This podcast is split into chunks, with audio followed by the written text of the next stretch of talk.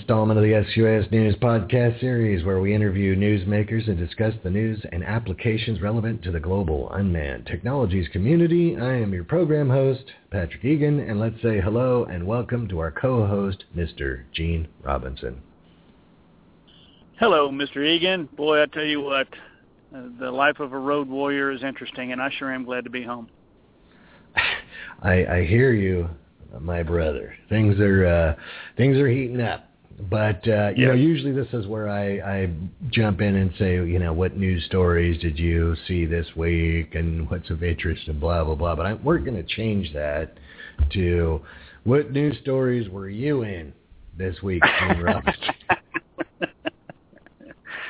uh, yeah, I would say that uh, we did get a little bit of exposure this weekend, and uh, uh, it was it was a very interesting four days. Um, but first and foremost, I'd, I'd you know a little bit on a more serious note here. I think that uh, I'd like to ask for all of our listeners to take a moment and uh, think about uh, Christina Morris, uh, the 23-year-old young lady that we were looking for in Plano, Texas, that we were unsuccessful on, but uh, she is still missing and uh, her family could, you know, sure use your thoughts and prayers at this point and some some positive vibes. But uh, you know, other than that, I I've got to say that uh, it was a precedent-setting weekend. And uh, you know, if you if you watched any of the major news outlets, uh, unfortunately, the mug was on there, and uh, we were talking about using the the, the unmanned craft in a search and rescue operation. And uh, go ahead.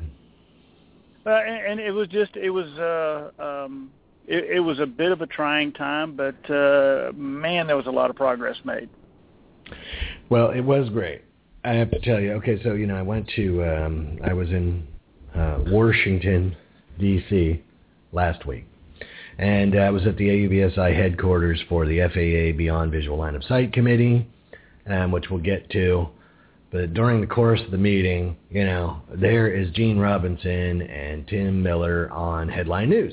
And it was great because I could point it out right during the meeting. We're all sitting around the, the table with the FAA and, you know, all the other 25 different groups that are participating. And then I'm like, there it is, right on the TV right now. There is Gene Robinson flying a search, RP Search Services, right now, you know. And uh, some people were like, oh, you know what, but whatever else. But I mean, it just um, it, it was let's say opportune timing. Um, it was it's great, and I think that you know there's a lot of. I know you've been uh, at this for such a long time, and uh, we actually talked about that a little offline before the show started. And you know, it's been a it's been a, a long journey, but this search was a little different, and maybe you can kind of give us the details about how it was different.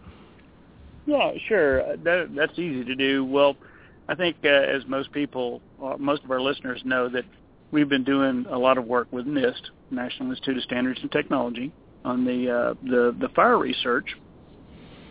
And um, uh, to be quite honest with you, this entire operation this past weekend was a NIST operation. Uh, it was NIST equipment it was flown under the NIST COA, and uh, it was flown by NIST personnel. It was in conjunction with the Plano PD, and of course, it, the search was directed. Uh, this, there was a search going on and being directed by Texas EquiSearch. So that's really the, the, the mechanics of how this this happened. Uh, we Tim Miller had requested the, the unmanned aircraft and wanted to fly them, and the FAA stepped up to the plate. I got to tell you, I was uh, very impressed with the with the speed and uh, how expeditious they were about getting things through. We supplied them with the information that they needed.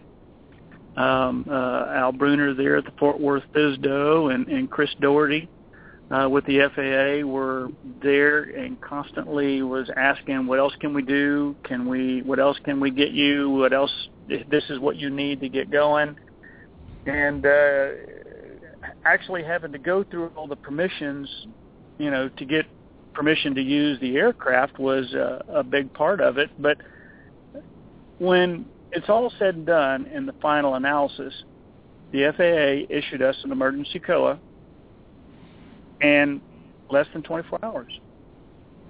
Well, and I just want to stop you for just one second because I, I do want to, you know, we just you just gave credit to some uh, people for doing a good job, and I just want to highlight that, you know, uh, that we also give credit to people when when credit is due. It's not just uh, complaining and whatever else. Um, I think that that's great. I, I will say that. Um, you know, and you've kind of alluded to this, but the, the impressions about the COA process for this search after everything that has been in the news, you think we kind of we, we may have turned the corner and people understand a little bit better what you're trying to do? You know, I do. I think that uh, the uh, the agency is aware of the benefit that unmanned aircraft can bring to you know searches and first responders and and that sort of thing they're really making an effort to do what they can to get that capability in into the appropriate hands. I mean, they're they're not going to you know pass it out. You're not you're not going to be able to go buy a DJI and say you know hey I'm here I'm ready to go fly. I mean it's it's uh, you're going to have to be you know at least proficient and uh, at least have a little bit of uh, experience under your belt before they're going to let you do that. But the, the the key is is they looked at it and did the risk assessment and they got it done. And they got right. it done in a in a really timely fashion. And and to be, I, I'll be the first to admit that you have knocked me out of my chair with a feather when they came back and said that it was approved because I, I truly I did not expect it because of past experience, but uh, I was very pleasantly surprised. And we mobilized and put uh, a lot of equipment on the road and and and drove the the five hours up there to to Plano, and we had four days. They gave us four days to to do what we needed to get done. And we had one weather day in there where they had a front come through, kind of a rare September front, and it, and it actually got cold in Texas in September, believe it or not. But wow. uh, we, yeah, and maybe and, that's uh, why we, you got we the had COA. To stand it down. was, it was like a, oh, cold day. okay, that's pretty good. I like that one. But no, uh, it was uh, but it was it was a precedent setting weekend, I think, uh, and it showed that there was a willingness there to to work with a, a properly accredited agency to to get it done. So my hats off to them. The the guys at the FSDO were great. Uh, the guys in DC were great uh, and they and they turned it around. So you know, hats off to them, and, and kudos to the agency for. There you go, right there. We said it. Good words to them. Yeah, the FAA. Good job. Now it's funny you still talked about you know being qualified and the DJI and all the rest of that. And uh, it's funny. Uh, it's not funny, but we had a woman go missing here in my neighborhood. And there's a pretty large rail yard close to my house. That's you know like fields and you know, uh, I came home from the DC thing, and my wife's like, "Oh, you know, this woman's missing, you know, and I just, uh, you know, maybe we need to go do this. Could you fly over? Yeah, all right, you know, I'll I'll go out here and fly. And it's not a coordinated effort. I'm my own air boss, all the rest of that. But I just said, you know, it's not as, you know, not as easy as just launching the drone, you know.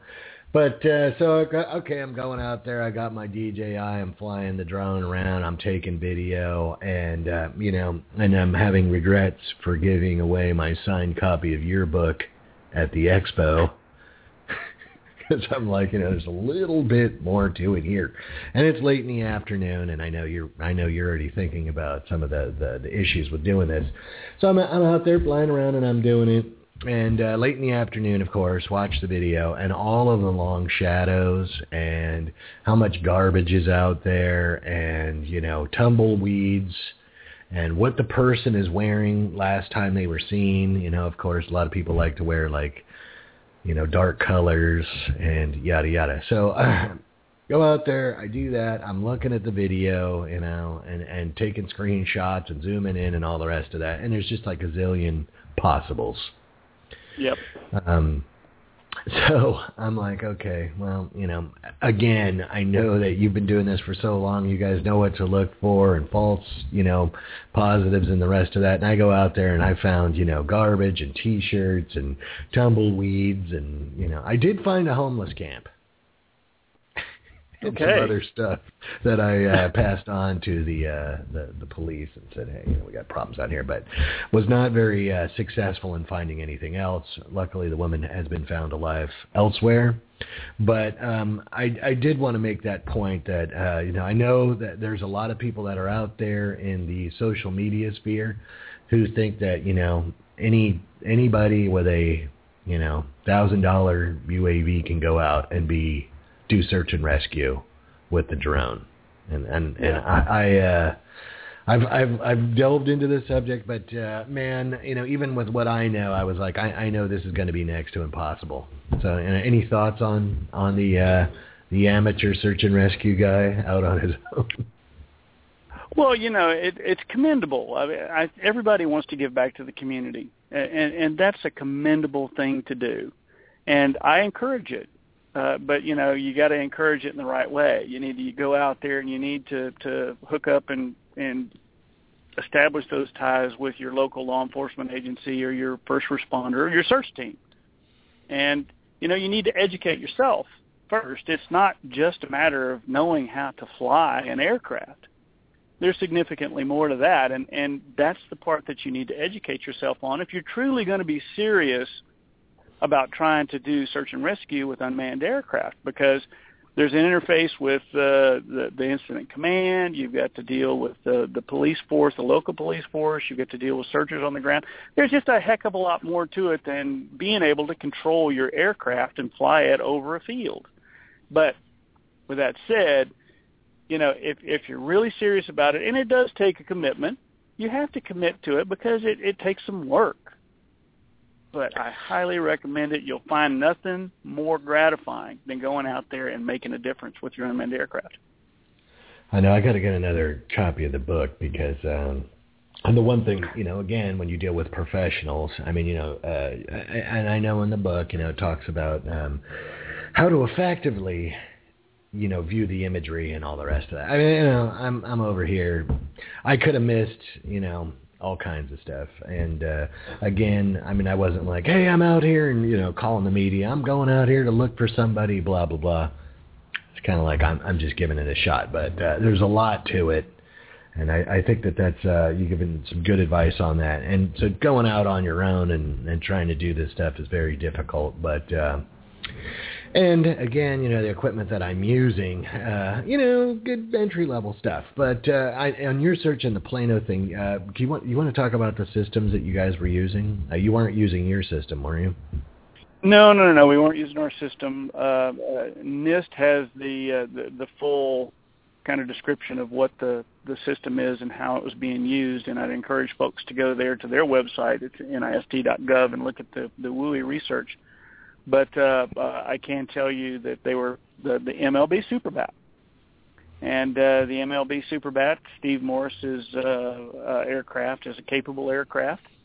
Uh, it uh, flies for a long time. Of course, you know we weren't flying it for the the durations that it could have been flown for. We were fairly short, covering you know a couple of square miles at a time, but that's the way you conduct a search.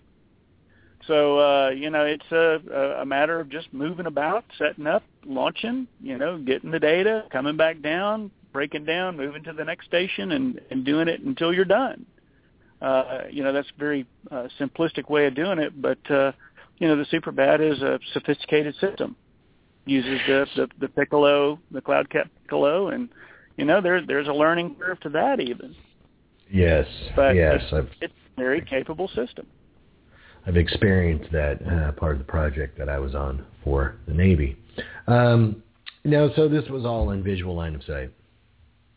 Of course, all visual line of sight. We kept it at uh, 400 feet, and uh, you know observers, the full cr- full crew. So and and there were you know I'm I'm happy to report that uh, the the entire time we were out there we never even came close to general aviation. Uh, the we maintained separation and it was just it was flawless. The the entire four days except for the weather, uh, the operations wise were just flawless and it it worked perfectly. It worked exactly as designed. Now, do you think, uh, now you talked about uh, having to break down and move around and, and do all of these other things, but uh, is there an efficiency case for beyond visual line of sight operations? Well, certainly there would be, and I recognize the risks of going beyond line of sight. But for example, uh, there would have been two areas that we could have flown in one flight if we had had beyond line of sight capabilities or permission. And it would have been easy to cross over the next field and, and, and do it rather than having to pick up and move the way we did. I could certainly see the argument there. However, I can see the risk involved because when that bird gets out to your your line of vision, you really have to to stay focused on it and make sure you have separation between aircraft and it gets kind of intense there when it gets out that far. So I get the fact that you know you get out past that line of sight, you're gonna have, you're not going to be able to deconflict. That's all there is to it, and uh, it would be up to the the other aircraft to to stay out of your way. Now that being said, if you had a TFR or something like that where you could close the airspace, then absolutely, you know, you go for it, keep the aircraft out. But you know that's not something that they typically do for a search for an individual. Now that could change. Um, you know, of course, everybody remembers Steve Fossett and that sort of thing. Uh, there was a lot of concessions made during that one. Of course, he was a very wealthy man and, and quite the aviation buff as well. But uh, you know, I, I get it. Uh, the the beyond line of sight would have been nice. We could have probably done it in half the time, but closing the airspace would have been problematic. Hmm. Well, you know, that's kind of um, what I contend. You know, there's the issue still with the visual line of sight envelope, um, and then the beyond visual line of sight envelope, and some of the things that you just hit on. And we're going to have to talk offline because I'm going to need some information from you. But some of what you just hit on is actually what I think either envelope or even between the envelopes really uh, where it really matters because there is a economy of scale in in these envelopes. You know, you you were talking about the the uh, time that you could have flown or the areas that you could have flown, um, but there was a lot of time spent breaking down. You know, I guess uh, putting everything on the the vehicles and then moving to the next stop and setting up and, and getting ready to fly and all the phone calls and everything else that's required to do um, is actually, let's say, eroding the, the benefits of using the technology. And I, and I think that that's going to overlay on um, a lot of other industries. You know, where where's the uh, where's the efficiency get eroded to the point that it's no longer worth using the aircraft? And that's the thing that's always kind of you know, concerned me about the airspace integration effort. If you put too much onerous regulation on there, or you restrict where you can fly or how you can fly or whatever else, it just gets to the point where um, it doesn't make sense anymore. And the analogy that I kind of use is the Part 135 operator and let's say the aviation company chalets on the flight line at either the Paris Air Show or the Farnborough Air Show somebody's making a lot of money in this aviation field, but it's usually not the guy out there on the end. And maybe that's due to over-regulation, possibly. I don't know. There could be other issues there, but that's what that's well, that's going to be my guess. The, the the one thing that did become very evident in this entire process that we went through is that a lot of that logistic risk and the logistic effort could be mitigated by using a, a smaller system. Mm-hmm. Obviously, the, the the logistics for a system like a Superbat are more involved and and uh, demand quite a bit more. However, if you had gone to something, say the Spectra, where you could go and you could fly, you know, a square mile very quickly, land, just throw it in the truck, and then move over to the next spot and fly it, then that kind of mitigates that that whole thing about you know when is your your re- diminishing return realized because it would have been very easy to move from spot to spot with a smaller system that had less demands placed on it from a system standpoint.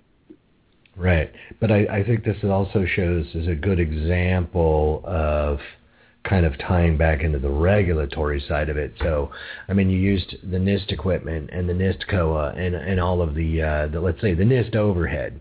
And so you had to use the NIST aircraft, which were probably a little bit of an overkill for visual line of sight. Correct? I would agree. I would agree with that assessment. So if you were able to get the, the COA and fly the Spectra and use the overhead from, you know, the search services or, or whatever, then probably been um, a lot less overhead and time and money and transportation and all the rest of that. That's that's pretty much what you're saying in a nutshell. Certainly, yeah. I mean, you know, you can scale it, scale up, scale right. down and it kind of circles back to exactly what I'm saying. And again, you know, it's kind of, and I don't want to, you know, beat the uh, or belabor the point here, but again, you know, the risk of flying the Superbat's a great aircraft. Um, you know, MLB's a good company and all the rest of that, but uh, you know, really it could have been done with the Spectra, which is weighs a lot less, kinetic energy thing, and uh, a lot less of a I would call hazard because of its construction um, and whatnot. Um, so it, it's kind of a it's it, when you really like you step back and you look at the case study, it's kind of bizarre. But I think that things like this, uh, you know, I mean, it would be excellent for you to write. I could task you with a bunch of work, but it would be excellent for you to like write up a report about what we're talking about here. I, uh, um, you know, and say, hey, this this is kind of what's going on. And I think I'm going to task you with something for the committee work, and I do want to talk about uh, the the Beyond Visual Line of Sight committee that the RCAPA was um, invited to join, and that was the reason I was in Washington D.C. last week. That's right. Um, That's right. You know, we are we're sworn to secrecy again, which seems a little silly to me, but uh, you know, them's the rules. I, I don't know. I it just it, it never it really hasn't made any sense to me that uh, you know public rulemaking has got to be private. You know, people keep talking about their proprietary data, but you know, I uh sorry, you know, I, I haven't really seen anything use wise or application wise that someone else couldn't learn to do on their own. You know, I don't know, maybe I'm wrong. What do you say about that? Well, use wise, uh, there there could be a lot of studying to be done on that. There could be, but I, I'm uh, you know I think people there's a lot of confusion. There is a big disconnect. Uh, I, I would I would almost, uh, from my observation, I will say that I don't think that anybody has a high altitude. What's going on with the airspace integration process in the U.S. I don't feel that anybody's got a good handle on that. There's just too many different projects going on, too many different, um, let's say, studies and and and work uh, products being worked on that other people know nothing about. You know, and I and I see this repeatedly.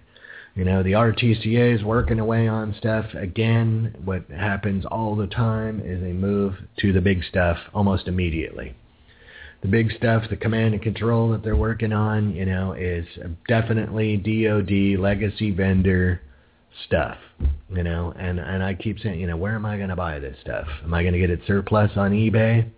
You know, I can't. You can't buy it. So what is even the point? There's no point to it. Um, I will say that uh, the other groups on the committee that are there, there are about 25 different groups, energy, real estate, mapping, engineering, um, you know, uh, delivering of packages, all the rest of that stuff. Uh, all of, I, and I said in the room that the RCAPA membership, everybody is all, we've, we've already, our members have already done it or are doing it or have done it um, in the past. Almost everything that everybody in the room wants to do. Not a really good understanding of, of uh, how these operate and again, the economy of, of scale that we kind of talked about. Um, some people, I would say the uses there's some there's some easy, you know. I think there's some low hanging fruit there, and then I think that there is some stuff that's going to be really hard. Uh, the delivery stuff, I just um, the the problem set that needs a solution oh, yeah. there is just humongous. I mean, you're gonna write code to avoid, you know, trees and power lines and trucks and cars and houses and antennas and airports and, you know, trains and kids and dogs and I mean it's it's huge. And then I don't think people really understand how the old aviation thing works. But I don't want to well, Go ahead. You know, even, even from a more practical sense of this thing, if there were copters coming in and dropping off your DVD, I, I know I'm down here from the you know the land of the South, and hey y'all watch this. But you know, the first Bubba that had a DVD land on his front porch, he'd be standing there with a blanket ready to throw over that thing when it came over because he was going to have one. They'd lose the first million probably. Look what I captured me. I get yeah, and and then I could see it the taxidermist, you know, on the wood background. You got the deer and the elk and the drone over the yep. over the fireplace. The drone skin yeah. cap. well, the good points are is we've got um, the one thing that's good about tech, and as I had kind of uh, alluded to in my presentation at the uh, Expo 20 let's see, 13, I guess. Um, was it, you know, it'd be good to get uh, tech in here. I got a lot of uh, energy and money. Where the good points are, we're getting major media attention. Everybody's interested in what Google and Amazon are doing. Um, lots of new energy, boatload of money. Um, I will say that there is a total you know, I mean, big time anti-DOD. And it's not just apprehension, it's total disdain. Nobody even wants any part of it at all. They don't even want any association, nothing. And then also that would probably go uh, also from the people I've talked to with the police. Nobody's really interested. And I got to be honest. I think it'd be a great tool for the police, but that's just such an uphill battle. Um, I don't want to get bogged down in that one. They really need uh, a lot of help. They need uh, some good PR. I, I you know, I, I, I just, I don't have the bandwidth, money, time, whatever, to deal with that issue. And that's kind of one of the the, the ethos behind the Small Unmanned Systems Business Expo is we just don't even want to go there. It's just business. Yeah. That's all we want to do. And that's what everyone else is interested in is, is making a profit. So uh, I will probably be typing some stuff up on the RCAPA site. I have my own ideas on how we will approach the tasking, but it will definitely be from a business standpoint of view and that economy of scale that we kind of talked about, and the different aircraft and what we can do and the, and the different operating envelopes. And that was one thing. Really doesn't even matter what the definitions are, if they exist or not. It's kind of what you're going to need with different size systems to make any money you know. And I, I kind of yep. alluded to that. I, you know, if you have to spend a, if we get the the the DoD, let's say, product pipeline, how do you write a million dollar or a five million dollar, fifty-five million dollar, three hundred million dollar system into your business plan? And even for companies like Amazon, you're going to have to deliver a lot of DVDs to get your return on investment on that. Indeed. But we'll see we'll see what happens as that comes along. I think that's going to take a while, so we'll probably be hearing about that in the future. The other thing I wanted to talk about was uh, Gary uh, put on down there in South Africa, Conservation RPAS 2014. And uh, if you haven't seen that, um, you, you, need to look at the videos because uh, everybody down there, like Gary, has been tracking uh, cats and jackals and other animals and I've been using really low-cost systems to um, do some conservation work. And there's other people that presented that are following birds of prey and uh, other things like that. I think we're going to add that to the SUS News, um, let's say, symposium mix and uh, that'll be another thing to watch out for. Again, all of the videos are available on the internet like we do with the Small Unmanned Systems Business Expo, so you can kind of learn. It's, again, empirical type of, of uh, uses and knowledge. It's not guesswork or people making stuff up. We're trying to, you know, bring you the good stuff here. I don't know if you caught that, Gene. Did you catch any of those videos? Or? Yeah. Uh, oh, yeah. I, I started watching them after we got back last uh, last night or night before last, and haven't gotten caught up yet though. I hear you. It's been kind of busy. But anyway, I think this is a good show, informative. Uh, again, you know, thanks for your time, sir. I know we've all been busy and the podcasts are getting spotty, but hopefully here in the coming winter, we'll have a little bit more time to spend more time on uh, the podcast and drone TV and all the rest of the other offerings that we have. Yep. So again, thank you for your time, and uh, we'll see you on the next show. Okay, sounds good. Take care.